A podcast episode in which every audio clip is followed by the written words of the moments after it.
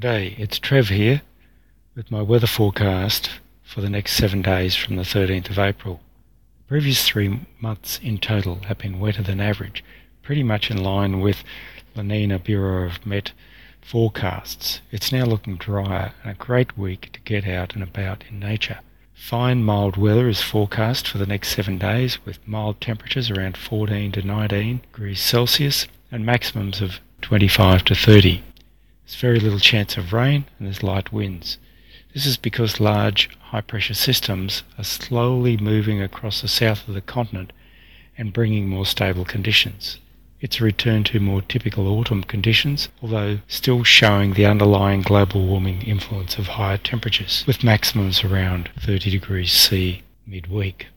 This is pretty rare looking at the long term historical record for April in Brisbane. So on your bikes, Put on your walking shoes and get out there. Great time to visit some waterfalls or go to the beach. See ya.